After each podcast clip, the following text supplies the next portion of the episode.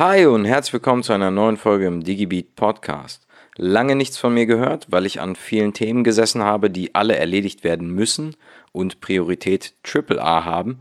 Aber heute habe ich einen Interviewgast, Julian Knorr. Er ist Gründer und Vorstand der OneStop Transformation AG und Gründer und Geschäftsführer der Agile Kitchen GmbH. Ich möchte mit ihm über das Digital Mindset sprechen, was es ausmacht und wie man es entwickeln kann. Also, hört rein, los geht's.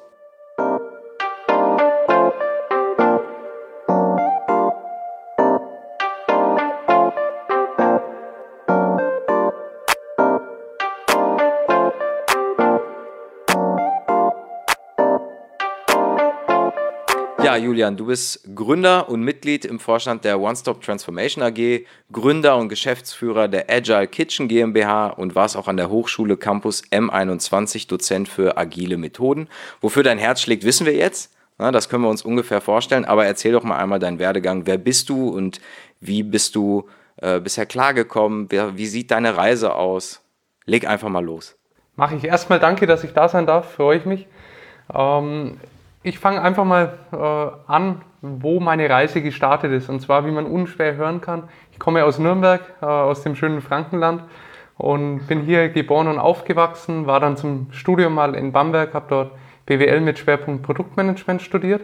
Also eigentlich was ganz was anderes als das, was ich heute mache. Und äh, habe mich dann recht, schon während des Studiums äh, recht früh ähm, freiberuflich engagiert und habe das nach meinem Studium auch noch weitergemacht. Und zwar immer in dem Bereich digitale Geschäftsmodelle bzw. Produktmanagement im digitalen Kontext. Hatte dort ganz spannende Projekte vom Golfschläger-Startup bis hin zur Wirtschaftsprüfungskanzlei, also wirklich die gesamte Range und bin familiär ein bisschen HR-mäßig vorgeprägt, weil mein Vater eine große Personalberatung hatte und äh, somit hatte ich auch die Chance, damals schon früh im Studium immer mal über HR, äh, in HR-Themen reinzuschnuppern und wollte dann tatsächlich, nachdem ich dann zweimal noch in den USA äh, länger war, gerne nach der Freiberuflichkeit in eine Festanstellung in einer großen Beratung, die üblichen Verdächtigen gehen und hatte dann dort auch einige Gespräche und war, ja, ich will nicht sagen geschockt, aber zumindest ein bisschen irritiert, dass es während den Gesprächen nur um Hard Skills ging. Also es ging nur darum, wie viele Projektstunden Scrum hast du gemacht, Julian, wie, welche Programmiersprachen kannst du in welcher Tiefe, wie viele Stunden Design Thinking etc. Was mich niemals jemand gefragt hat, wie ich denn in den Projekten umgegangen bin mit den Kunden, äh, wie ich mir meine Projekte gesucht habe. Also das ganze Soft-Skill-Thema wurde ausgeklammert und das war dann auch tatsächlich die, der Startpunkt und die Idee der Gründung, weil ich habe gemerkt, ich fühle mich in diesen Beratungen nicht wohl, habe dann war noch mal im Urlaub, äh, habe darüber nachgedacht, was ich machen soll, bin zurückgekommen und habe entschieden, nee, ich lehne diese Angebote ab und äh, mache mich lieber selbstständig, weil ich gemerkt habe, das könnte eine Marktlücke sein und ich war damals schon der festen Überzeugung, dass Mindset einfach der ausschlaggebende Punkt ist, äh, ob ein Projekt erfolgreich wird oder nicht. Und das war dann die Gründungsidee für One-Stop Transformation als One-Stop-Shopping-Beratung für die Transformation. Und unser Fokus liegt weder auf der Technologie, noch auf dem Geschäftsmodell, noch auf dem Prozess, sondern rein auf dem Mindset und wie man das Mindset von Mitarbeitern entwickeln kann, um damit Transformation voranzutreiben. Ja, und was hat es mit den anderen beiden Sachen auf sich? Ähm, ich hatte schon recht früh eine äh, Zertifizierung im agilen Projektmanagement gemacht und mir, ich wollte von Anfang an One-Stop Transformation auch agil aufziehen von der Organisationsstruktur, äh, was wir auch bis heute so leben. Und hatte dann damals äh, im Jahr 2018 ähm, die Idee, dass wir beim Nürnberg Digital Festival ein Event anbieten, also ein klassisches Kundenevent. Hab dann jemanden kennengelernt, wir haben so ein bisschen gesponnen wirklich, äh, so Mensch, was könnte man machen? Er aus einer Kommunikationsagentur und dann hat, kam irgendwann so die Idee auf, Mensch, lass doch mal was mit Kochen machen. Und dann haben wir das so weitergesponnen und dann kam die Idee auf, hey, lass uns doch mal Kochen mit Agilität verbinden. Und so ist die Ursprungsidee entstanden, dass man agile Prozesse über das Kochen zeigen kann. Dann hatten wir dieses Event beim Digitalfestival angeboten, wurden von Anmeldungen überrannt. Und danach kamen immer wieder Anfragen, könnt ihr das für uns vielleicht auch mal intern durchführen? Und so ist eigentlich aus einer Idee, die aus einer Spinnerei entstanden ist, noch ein zweites Unternehmen geworden, wo wir jetzt äh, Kochworkshops anbieten, bei denen wir Agilität vermitteln. Ja, aus, aus den wahnsinnigsten Ideen kommen meistens die besten äh, Ergebnisse dann raus. Ne? So, so ist es. Also würdest du auch sagen, dass das dann jetzt nicht zwangsläufig durch diese verrückte Idee, aber generell, dass das schon so, so das, das ist, wofür du auch richtig brennst. Also, dass du sagst, das ist genau das, was ich, was ich wirklich näher bringen will und, und wenn ja, aus welchen Gründen? Absolut. Also es ist, ähm, klingt manchmal so platt, wenn man äh, sagt, naja, das ist nicht Beruf, sondern in gewisser Weise Berufung bzw. Leidenschaft.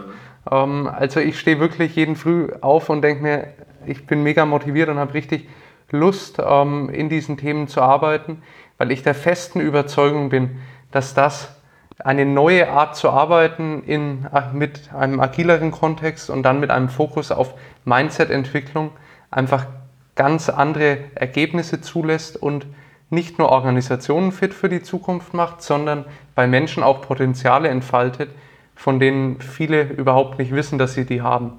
Weil sich viele Menschen überhaupt nicht damit auseinandersetzen, wie ist denn mein Mindset und wo sind meine Stärken und Werte für das System. Und wenn wir das sichtbar machen können, ergeben sich ganz, ganz neue Handlungsfelder für diese Mitarbeiterinnen und Mitarbeiter. Und das ist toll zu sehen. Und es gibt eigentlich nichts Schöneres, als nach dem Workshop zu hören, beziehungsweise nach einem längeren Prozess. Mensch, das hat wirklich meine Einstellung zur Arbeit bzw. meinen weiteren Werdegang positiv beeinflusst und ähm, ich kann jetzt Änderungen anstoßen, die mich langfristig auch weiterbringen. Und das ist ehrlich gesagt das schönste Feedback, was man bekommen kann. Ja, ich glaube, sowas muss man auch finden. Also einen Job beziehungsweise einen Beruf und eine Berufung, wo man das, äh, dieses Feedback dann eben eben spüren kann. Jetzt reden wir ja schon die ganze Zeit über Mindset. Wir wollen aber eigentlich ja auch über das Digital Mindset sprechen. Wir beide, würde ich jetzt mal behaupten, äh, wissen, was, was das Digital Mindset ist, beziehungsweise wir, wir verknüpfen damit auch was. Was ist das Digital Mindset aus, aus deiner Sicht? Also was macht das genau aus? Das ist eine sehr gute Frage, weil genau diese Frage habe ich, als ich damals mit der Idee gestartet bin, was eigenes zu gründen, häufig gestellt bekommen. Mensch, du redest immer über Mindset und über digitales Mindset. Was bedeutet das denn eigentlich? Und ich bin ehrlich, damals hatte ich auch keine Definition. Ich wusste nicht so recht, was es ist. Habe gedacht, naja, die Wissenschaft äh, kann mir da sicher helfen und musste dann enttäuscht feststellen, dass es tatsächlich null Studien darüber gibt. Das war damals äh, Ende 2017, Anfang 2018. Und das war dann der Startpunkt für uns, das Ganze mal selbst zu untersuchen, und zwar wissenschaftlich zu untersuchen. Wir haben eine große Studie durchgeführt und haben in, mit dieser Studie sechs Dimensionen äh, herausgefunden, die das digitale Mindset definieren und ähm, all diese Dimensionen haben nichts zum Beispiel mit Softwarekenntnissen oder Programmierkenntnissen zu tun, sondern sind rein auf Persönlichkeitsebene. Und das ist mir schon mal ganz wichtig. Digitales Mindset sind, da, da geht es nicht um Hard Skills und es geht auch nicht um eine Haltung, weil eine Haltung ändert sich super schnell, sondern es geht um was tiefer liegendes. Es geht um eine Persönlichkeitseigenschaft, die um eine digitale Mentalität, wenn man so möchte, die auch veränderbar ist, allerdings dauert die Veränderung sehr lange. Was bedeutet es jetzt konkret? Die Dimensionen sind zum Beispiel Offenheit und Agilität oder Kundenzentriertheit, offener Umgang mit Scheitern.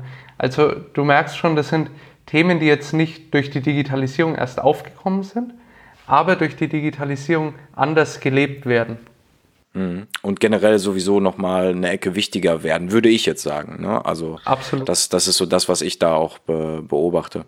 Ähm, also glaubst du denn, dass man das, das entwickeln kann? Also du, du hast es vorhin schon angerissen, man, man, man kann das ähm, verändern, man kann sich in diese Richtung entwickeln kann, kann das auch angeboren sein oder ähm, kann, ich, kann ich vielleicht ein ganz schlechtes Digital Mindset haben und kann das dann wiederum äh, verbessern? Okay, das waren jetzt viele Fragen. Ich fange mal an. Ja, das waren viele Fragen auf einmal. Das tut mir leid. Ja. Kann ein Digital Mindset angeboren sein? Prinzipiell hat jeder eine Ausprägung im Bereich des digitalen Mindsets. Also äh, es gibt niemanden, der kein Mindset hat. Ähm, das ist schon mal das Erste. Das Zweite, ja, es kann natürlich entwickelt werden. Es ist aber, und das ist mir so wichtig im Vergleich zur Haltung, es kann nicht schnell verändert werden. Also Mindset kann nicht über einen Eintagesworkshop von links nach rechts verändert werden, sondern das ist ein kontinuierlicher Prozess und messbar wird eine Veränderung im Mindset circa nach neun Monaten. Da ist es zum ersten Mal dann auch wirklich quantitativ messbar, ob eine Veränderung stattgefunden hat. Wie kann so eine Entwicklung ausschauen? Durch ganz, ganz viele kontinu kontinuierliche kleine Lerneinheiten rund um die Mindset-Entwicklung. Und jetzt bin ich auch schon beim letzten Punkt. Ähm, was kann ein Digital Mindset schlecht sein oder gut sein? Nein, es kann es aus unserer äh, tiefen Überzeugung nicht, sondern es gibt verschiedene Ausprägungen, aber sämtliche Ausprägungen haben Stärken, haben Werte für Systeme, haben aber genauso Schwächen. Nimm zum Beispiel mal einen Controller und nimm auf der anderen Seite einen Designer. Die haben beide eine Mindset-Ausprägung, die wahrscheinlich, wenn sie passend in ihrem Job sind, ziemlich unterschiedlich ist.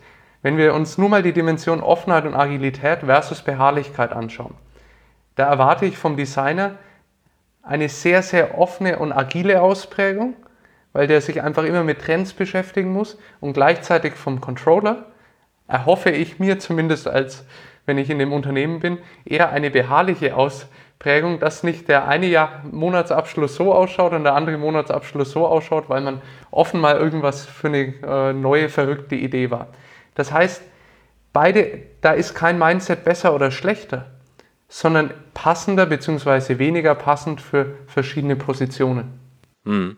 Ja gut, das wäre auch äh, echt ziemlich tragisch, wenn äh, die, die Abrechnung auf einmal so, dann auf einmal so aussieht. Da hätte ich auch ein bisschen Angst. Ja, da, da muss man tatsächlich irgendwen äh, mit dem richtigen passenden Mindset definitiv haben. Glaubst du denn, dass, ja, gerade wenn man über digital spricht, spricht man halt immer über die Digital Natives, die mit dem ganzen Digitalen aufgewachsen sind und so weiter. Glaubst du denn, dass die vielleicht, ähm, zumindest Stand jetzt noch, einen kleinen Vorteil haben, weil ihr Mindset ein bisschen ja passender für die momentan gesuchten Positionen ist im Vergleich zu der Generation X oder Generation Y auch teilweise? Mhm. Eine ganz spannende Frage, die auch immer wieder gestellt wird und wo man ja so aus dem ersten Reflex heraus denkt, ja natürlich, die Digital Natives, die haben äh, ein transformatorischeres Mindset im Allgemeinen als jetzt zum Beispiel äh, die Babyboomer-Generation.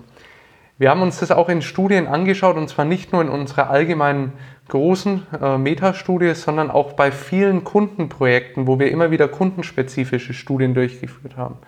Und das Ergebnis ist wirklich super überraschend. Es gibt keine Altersabhängigkeit. Also digitales Mindset ist sowohl altersunabhängig als auch geschlechtsunabhängig. Das ist auch ganz wichtig äh, nochmal zu betonen.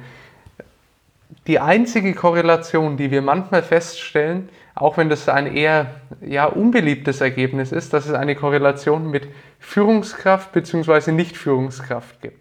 Also oh, okay. manchmal gibt es die Tendenz, dass Führungskräfte eher traditionell ausgeprägt sind in den Mindset-Dimensionen und noch nicht so transformatorisch ausgeprägt sind.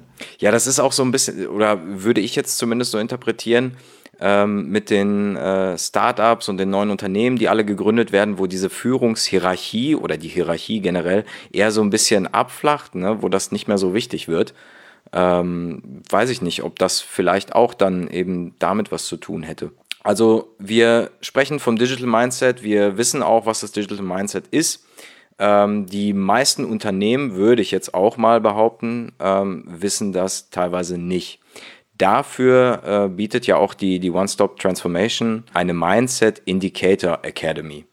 So, in dieser Mindset Indicator Academy, um das jetzt auch nochmal vorwegzunehmen, verstehe ich, alles klar, wird dir beigebracht, wie du das passende Digital Mindset entwickelst. Ähm, wie, wie genau funktioniert das? Erklär doch mal bitte einmal, wie, wie ich das so verstehen kann und ähm, wie, wie ihr das handhabt, da die, die Leute digital auf Vordermann zu bringen, vom Mindset her. Also ich beginne mal mit einer Analogie, mit einem Bild. Wenn du, äh, also ich sitze jetzt in Nürnberg, wenn ich mir vornehme, heute, heute noch nach Hamburg zu fahren und ich setze mich in mein Auto und ich gebe in mein Navigationsgerät Hamburg ein, dann führt das Navigationsgerät als erstes eine Lokalisierung meines Standorts durch, schaut sich dann das Ziel an und berechnet von meinem Standort zum Ziel die passende Route. Häufig wird in der Personalentwicklung so vorgegangen, da vorne ist unser Ziel und dann haben wir ganz viele Angebote und jeder soll sich bitte die rausnehmen, um zu dem Ziel zu kommen. Das heißt, es findet keine Lokalisierung am Anfang statt. Und das ist unser Einstieg mit der Mindset Indicator Academy oder kurz MIA. Wir lokalisieren am Anfang jeden Nutzer, wo sein oder ihr persönliches digitales Mindset liegt. Das heißt, ähm, wir haben im ersten Schritt ein diagnostisches Tool, den Digital Competence Indicator, der circa 10 bis 12 Minuten dauert und äh, der analysiert das digitale Mindset des Nutzers, der Nutzerin und äh, gibt eine detaillierte Rückmeldung, wie die Ausprägung in den sechs kritischen Mindset, erfolgskritischen Mindset-Dimensionen ist und wie die Ausprägung in Bezug auf die vier digitalen Typen ist. Und auf Basis dieses Ergebnisses wird dann ein individualisierter Lernpfad erstellt für den Nutzer, der den Nutzer auch nicht nur irgendwie einen Monat begleitet, sondern zwölf Monate begleitet, weil, was ich vorhin gesagt habe, Mindset-Entwicklung dauert einfach. Und dieser Lernpfad hat circa, je nach ähm, Mindset-Ausprägung, 330 Lerninhalte. Da merkt man schon, das ist extrem viel, weil wir von einem Microlearning-Ansatz äh, ausgehen. Das heißt, wir möchten kurze, kleine Einheiten haben, die dafür sehr, sehr häufig in den Alltag integriert werden. Weil damit wird eine Mindset-Entwicklung kontinuierlich erst möglich. Das heißt, der Nutzer erhält dann verschiedene Videos, Texte, Podcasts und kann somit das Lernen auch ideal in den Arbeitsalltag bzw. in den Alltag zeit- und ortsunabhängig integrieren. Hm. Ja, es ist so, so ein bisschen ähnlich wie, wie beim Sport. Ne? Also kurze Intervalle, dafür intensiv, ähm, bringt, dann, bringt dann tatsächlich meistens mehr. Ähm, glaubst du denn, dass, ja, wir befinden uns jetzt immer noch in dieser äh, Corona-Zeit sozusagen, glaubst du denn, dass ähm, Berufsgruppen wie Lehrer zum Beispiel wirklich intensiv gefördert werden können, also für, für die Zukunft, sodass sie jetzt nicht direkt so aufgeschmissen sind, wie es ganz am Anfang der, der Corona-Pandemie war? Absolut. Also meines Erachtens sind da riesige Entwicklungsfelder vorhanden und auch ganz, ganz viel Potenzial bei Lehrern. Ähm, allerdings muss dort ein prinzipielles Umdenken meines Erachtens stattfinden. Und zwar, dass Lehre einfach neu gedacht wird. Also wir müssen meines Erachtens Kinder nicht mehr in Klassenräume setzen, um Wissen rein zu vermitteln, sondern das kann meines Erachtens auch autodidaktisch zum Teil stattfinden. Und der Austausch im Klassenzimmer dient vielmehr der Anwendung. Das heißt zur Umsetzung und das sollte mehr wie ein Training, wie ein Workshop ablaufen. Und die Wissensvermittlung kann meines Erachtens ganz, ganz viel in der digitalen Sphäre auch daheim im Kinderzimmer oder im Wohnzimmer passieren. Hm. Würde ähm, oder könnte ich mir jetzt tatsächlich so vorstellen, dass so wie eure äh, Academy sozusagen, dass dann das die Academy ist, die die Lehrer nutzen für ihre jeweiligen Schüler. Ne? Also ich glaube, da, da verfolgt ihr auch, auch eben diesen Ansatz, dass ihr ja auch nicht auf, auf alte Weise lehrt, sondern tatsächlich auch schon mit neuen digitalen Medien den, den, das Digital Mindset auch fördert. Richtig, also ähm, uns ist wichtig, dass man einen guten Medienmix auch im Lern- und Lehrangebot hat weil jeder ist, hat andere Lernpräferenzen und lernt einfach anders. Der eine lernt mehr über Audioinhalte, der andere mehr über Videoinhalte, der dritte liest am besten was, äh, um etwas zu verinnerlichen. Äh, diese Vielfalt, äh, sind wir überzeugt, muss angeboten werden. Und wenn wir jetzt nochmal auf Schule zum Beispiel zu sprechen kommen, ähm, so ein Angebot wie MIA mit einem sehr individualisierten Lernpfad kann nicht nur für Schüler spannend sein, mit dann den relevanten Inhalten, zum Beispiel auch zu verschiedenen Fächern, sondern kann vor allem auch für Lehrer spannend sein, um am Anfang die Lehrerinnen und Lehrer erstmal abzuholen, warum Mindset und warum eine neue Art des Lernens wichtig ist, damit das dann auch den Schülern wieder vermittelt ist, wird. Und ähm, was ich da noch gerne anmerken würde, während Corona habe ich mir ganz, ganz viele Gedanken äh, gemacht, weil auch immer wieder Bilder gepostet worden sind, wie Klassenzimmer ausschauen und dass die verwaist sind. Mhm. Äh, und dann ist mir so aufgefallen, Mensch, eigentlich schauen die Klassenzimmer so aus wie damals noch, selbst als ich eingeschult worden bin. Da hat sich nichts geändert. Und auch an den Fächern hat sich nichts geändert. Und ich bin der Meinung, Schüler sollten eigentlich schon ab der Grundschule ein Zusatzfach bekommen, vielleicht statt dem ein oder anderen Fach, was sonst im Curriculum oder im Lehrplan ist. Und zwar sollte das, Zukunft, äh, sollte das Fach Zukunft heißen wo sich einfach mit Zukunftsthemen beschäftigt wird. Äh, das muss nicht immer sein, dass die Schüler dann vom PC sitzen, überhaupt nicht. Aber man kann zum Beispiel auch über analoge äh, Methoden, kann man Grundzüge vermitteln, wie Programmier, Programmieren funktioniert. Und ich bin der Meinung, dass das eine ganz, ganz wichtige, ein ganz, ganz wichtiger Schritt wäre, um die Kinder vor allem auch fit für die neue digitale Welt zu machen. Ja, das glaube ich auch. Also mir ist auch äh, tatsächlich aufgefallen, ich hatte irgendwann mal ähm, während der Pandemie ein Foto von meinem ehemaligen Klassenraum gesehen. Da stand ein Overhead-Projektor. Ich habe mir gedacht, ich glaube, das ist auch genau immer noch der gleiche Overhead-Projektor, der, den ich damals hatte, der, der bei mir genutzt wurde, wo ich mir dann auch gedacht habe, mh, hm, eigentlich ist das, ist das irgendwie schon gar nicht mehr so das, das wie es, also es würde, glaube ich, so wie du sagst auch, ne, trotzdem irgendwie funktionieren, auch mit, mit diesem Medium. Aber da ist dann die Frage, was, wie das Ganze kombiniert wird, sozusagen. Ne? Was, was ist denn aus, aus deiner Sicht die, die lustigste oder peinlichste Situation? Also die Situation, wo du die Hände vor den Kopf zusammengeschlagen hast und dir gedacht hast, boah, wenn man jetzt ein Digital Mindset gehabt hätte, dann wäre das nicht so gelaufen. So, was, was, was ist da dein, dein Eindruck? Was ist dir passiert? Also ich würde gern mal mit der wirklich lustigsten Anekdote eines Kundens anfangen. Und zwar ähm, bei einem unserer Tools bekommst du danach, also wir haben beim DCI kannst du entweder die Variante wählen, ein, mit einem interaktiven Dashboard direkt dein Ergebnis zu erhalten oder das als PDF-Report per E-Mail zugesendet zu bekommen. Und ähm, beim großen Kunden ähm, hatten wir 500 ähm, DCI-Zugänge insgesamt äh, vergeben, die alle per PDF ähm, ausgewählt worden waren. Und das hat überall geklappt, außer beim Assistent vom Vorstand, weil ähm, er bei der E-Mail-Adresse hatte irgendeine Fake-E-Mail-Adresse angegeben, weil er gedacht hat, naja, meine Daten gebe ich doch dort nicht ab. Und danach hatten wir eine riesige Diskussion ähm, darüber, wie wir ihm denn jetzt seinen Report, also wir konnten es dann irgendwie zuordnen, weil es waren halt alles Firmen-E-Mail-Adressen und eine Nicht-Firmen-E-Mail-Adresse. Aber ähm, das hat mir gezeigt, wie viel Angst da irgendwie im Puncto Datenschutz da ist und diese Angst eigentlich komplett unbegründet ist. Und also jetzt zum Beispiel bei unserem Tool, weil das DSGVO-konform, das äh, Zugriff erhält nur der Nutzer. Ähm, aber da hat, das hat mir einfach gezeigt, da fehlt ganz, ganz viel Aufklärung im Bereich Datenschutz. Ist jetzt keine lustige Geschichte, aber zumindest eine Geschichte, äh, die uns längerfristig begleitet, weil er ist immer unser Role Model, wenn wir was Neues entwickeln, würde er das auch hinbekommen und würde er das annehmen.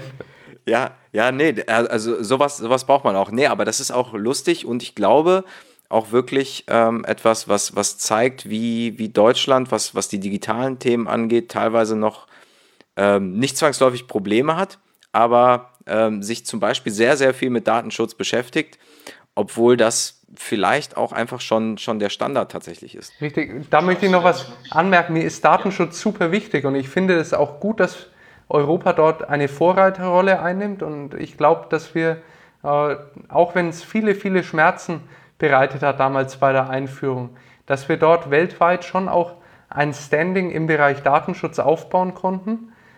Es aber zum Teil bei den Anwendern, dass das Verständnis fehlt, äh, was wirklich hinter dem Datenschutz steht. Und dort würde ich mir auch einfach ein bisschen mehr Offenheit äh, wünschen, dass man sich damit mal ehrlich auseinandersetzt und diese Diskussion nicht, wie sie häufig äh, geführt wird, als ideologische Diskussion betrachtet. Was glaubst du denn, was, was außer dieser, dieser Offenheit noch irgendwie ähm, sich ändern muss, damit Arbeitgeber, Arbeitnehmer, die Gesellschaft generell irgendwie ein bisschen besseres Verständnis für, für das Digital Mindset bekommt, an dem Digital Mindset auch arbeiten möchte und vielleicht dann auch bei dem Digital Competence äh, Indicator 100% erreicht oder zumindest das so gut verteilt hat, dass es für sie passt? Mhm. Also wo wir, glaube ich, in Deutschland vor allem großen Nachholbedarf haben, ist im Umgang mit Scheitern. Ähm, ich hatte vorhin erwähnt, ich war zweimal länger in den USA. Dort wird mit Scheitern anders umgegangen. Super prägend. Ich habe damals in der ersten Woche, als ich, äh, ich war in Detroit, als ich dort das Arbeiten angefangen habe, hat ein anderer Kollege auch mit angefangen. Und äh, er war so um die 40 und hat dann in der Abteilung sich vorgestellt und hat gesagt, also ich hatte eine eigene Firma, wir hatten 50 Mitarbeiter und das Ding ist komplett gefloppt und äh, wir mussten es leider zusperren. Jetzt bin ich hier und ich freue mich, aber jetzt meine Erfahrungen, die ich da sammeln konnte, hier mit einzubringen. Also ist super offen damit umgegangen und es war für mich damals schon so, wow, das ist ja wirklich anders, wenn du hier in Deutschland äh, was gegen die Wand fährst, dann probierst du es irgendwie zu vertuschen. Ähm, aber da liegt so viel Lernpotenzial drin. Und wenn wir uns die Digitalisierung anschauen und die Transformation, dann beschleunigt sich die Entwicklungsgeschwindigkeit immer weiter. Das zieht nach sich, um erfolgreich zu sein, muss man ganz, ganz viele Dinge ausprobieren. Je mehr ich aber ausprobiere, desto mehr Dinge werden auch scheitern. Und ähm, dann kommt es einfach darauf an, wie ich mit dem Scheitern umgehe. Ob ich es als Niederlage betrachte oder ob ich sage, okay, es hat diesmal nicht geklappt. Was kann ich daraus lernen, um das in Zukunft besser zu machen? Und ich denke, wenn wir mehr und mehr offen mit Scheitern umgehen, dann verändert sich allgemein auch äh, das Mindset im, breit, ja, im breiteren gesellschaftlichen Kontext. Ja, also das ist so diese typische Fehlerkultur, die sich in Deutschland irgendwie so eingebürgert hat. Ah, Fehler mache ich lieber nicht. Und in den Staaten hast du dann, ja, Fehler kann man machen, ne? man muss nur eben draus lernen. Ähm, dazu fällt mir ein, ich habe natürlich im Vorfeld auch dein Podcast-Interview ähm, bei Digitale Vorreiter gehört, wo du, äh, wo erwähnt wurde, dass ihr eine ganz spannende Lösung bei euch habt für äh, Fehler und wie man mit diesen Fehlern umgeht, um das Ganze nicht äh, zwangsläufig so ernst zu sehen, sondern ein bisschen spielerisch, ein bisschen ähm, anzugehen. Was genau ist das denn? Mhm. Äh, also wir haben ähm, in regelmäßigen Abständen unseren One-Stoppers-Tag. Lustige Wortschöpfung ähm, ist quasi als One-Stop-Transformation unser Teamtag, wo wir uns abends äh, dann äh, zusammensetzen und wir schauen uns äh, zu Beginn immer an, was lief jetzt in den letzten vier bis sechs Wochen gut, was waren unsere Wins und was lief überhaupt nicht gut, was waren unsere Fuck-Ups. Und als wir dieses Format uns überlegt hatten, äh, kam dann aus dem Team die Idee, die echt brillant ist, zu sagen, hey, um das Ganze aufzulockern, wir stellen unsere Wins und unsere Fuck-Ups stellen wir mit Memes dar. Also äh, die Memes, die man aus Social Media kennt. Und da gibt es ja tolle Meme-Generators im Internet. Und äh, das Ganze funktioniert wirklich super, weil es auch von ernsten Themen erstmal die Hürde wegnimmt, dass man darüber spricht. Weil man hängt einfach das Meme vorne an unser Board und dann liest es jeder durch und dann hat man selbst aus dem ja, Fuck up erstmal ein Schmunzeln im Gesicht. Und dann kann man darüber diskutieren und ähm, man hat einfach einen anderen Einstieg, um darüber zu diskutieren. Ja, finde ich, finde ich, finde ich echt super genial. Also gerade äh, was, was, was Memes angeht, ist das, glaube ich, die, das, das Beste, weil da gibt es ja teilweise sehr ernste Sachen und es, es bringt einfach diese Atmosphäre, dass du, dass du super gut drüber sprechen kannst. Hast du denn noch etwas, was du äh, sagen möchtest, was du loswerden möchtest, wenn du das, das Digital Mindset ein bisschen nach, nach vorne bringen möchtest, wenn du den Leuten, die daran interessiert sind, das Digital Mindset ein bisschen weiterzuentwickeln, was du denen sagen kannst? Ähm, was, was hast du für Tipps noch zusätzlich, die, die du uns vielleicht so generell auf den Weg geben kannst, damit wir, was das angeht, äh, ein bisschen passenderes Mindset und fitter werden? Mhm. Also es, ja, das Wichtigste ist erstmal, sich selbst bewusst zu werden, wo man steht. Also wo bin ich denn heute? Und dann, dass man eine Entwicklung im Mindset-Bereich bitte nicht als Sprint ansieht, sondern bitte als Marathon ansieht. Es ist einfach ein Prozess, der wirklich lange dauert ähm, und wo man kontinuierlich dranbleiben muss. Und äh, Routinen entwickeln sich ja erst, ähm, gibt es ja so schöne Studien drüber, circa nach 60 Tagen. Und ähm, man muss wirklich auch in diesen 60 Tagen vielleicht das ein oder andere Mal beißen, um dran zu bleiben und sich kontinuierlich weiterzuentwickeln. Aber irgendwann, wenn es in die Routine übergegangen ist, kommen auch Erwachsene, die schon lange aus der Schule raus sind, in einen Flow, dass sie sagen, hey, Lernen ist nicht irgendwie ein lästiges Übel, sondern macht einfach super viel Spaß und ist fester Bestandteil meines Alltages. Ich finde, das ist auch ein, ein passendes Schlusswort. Lernen ist ein fester Bestandteil meines Alltags und ich glaube, das ist, das ist auch der Punkt. Äh, man, man muss gewillt sein, ähm, zu lernen, sich weiterzuentwickeln und erst dann kann man sich, glaube ich, auch wirklich weiterentwickeln. Ja, dann Vielen Dank, dass du, dass du hier warst und, und, äh, und uns ein bisschen aufgeklärt hast, was das Digital Mindset angeht. Ähm, für alle Interessierte packe ich ähm, dann auch nochmal MIA, also den Mindset oder die Mindset Indicator Academy, in die Show Notes und ähm, verlinke natürlich alles Wichtige, was wichtig wird. Und ähm, dann freue ich mich, wenn wir uns dann wiedersehen, wenn äh, ich dann sagen kann, alles klar, ich habe mein Digital Mindset jetzt auch entwickelt und jetzt darfst du mich prüfen. Super. Dann danke dir, hat super viel Spaß gemacht. Ähm, und ja, wie gesagt, hoffentlich nicht erst in Jahren auf ein Wiedersehen. Wahrscheinlich früher, als du es erwartest.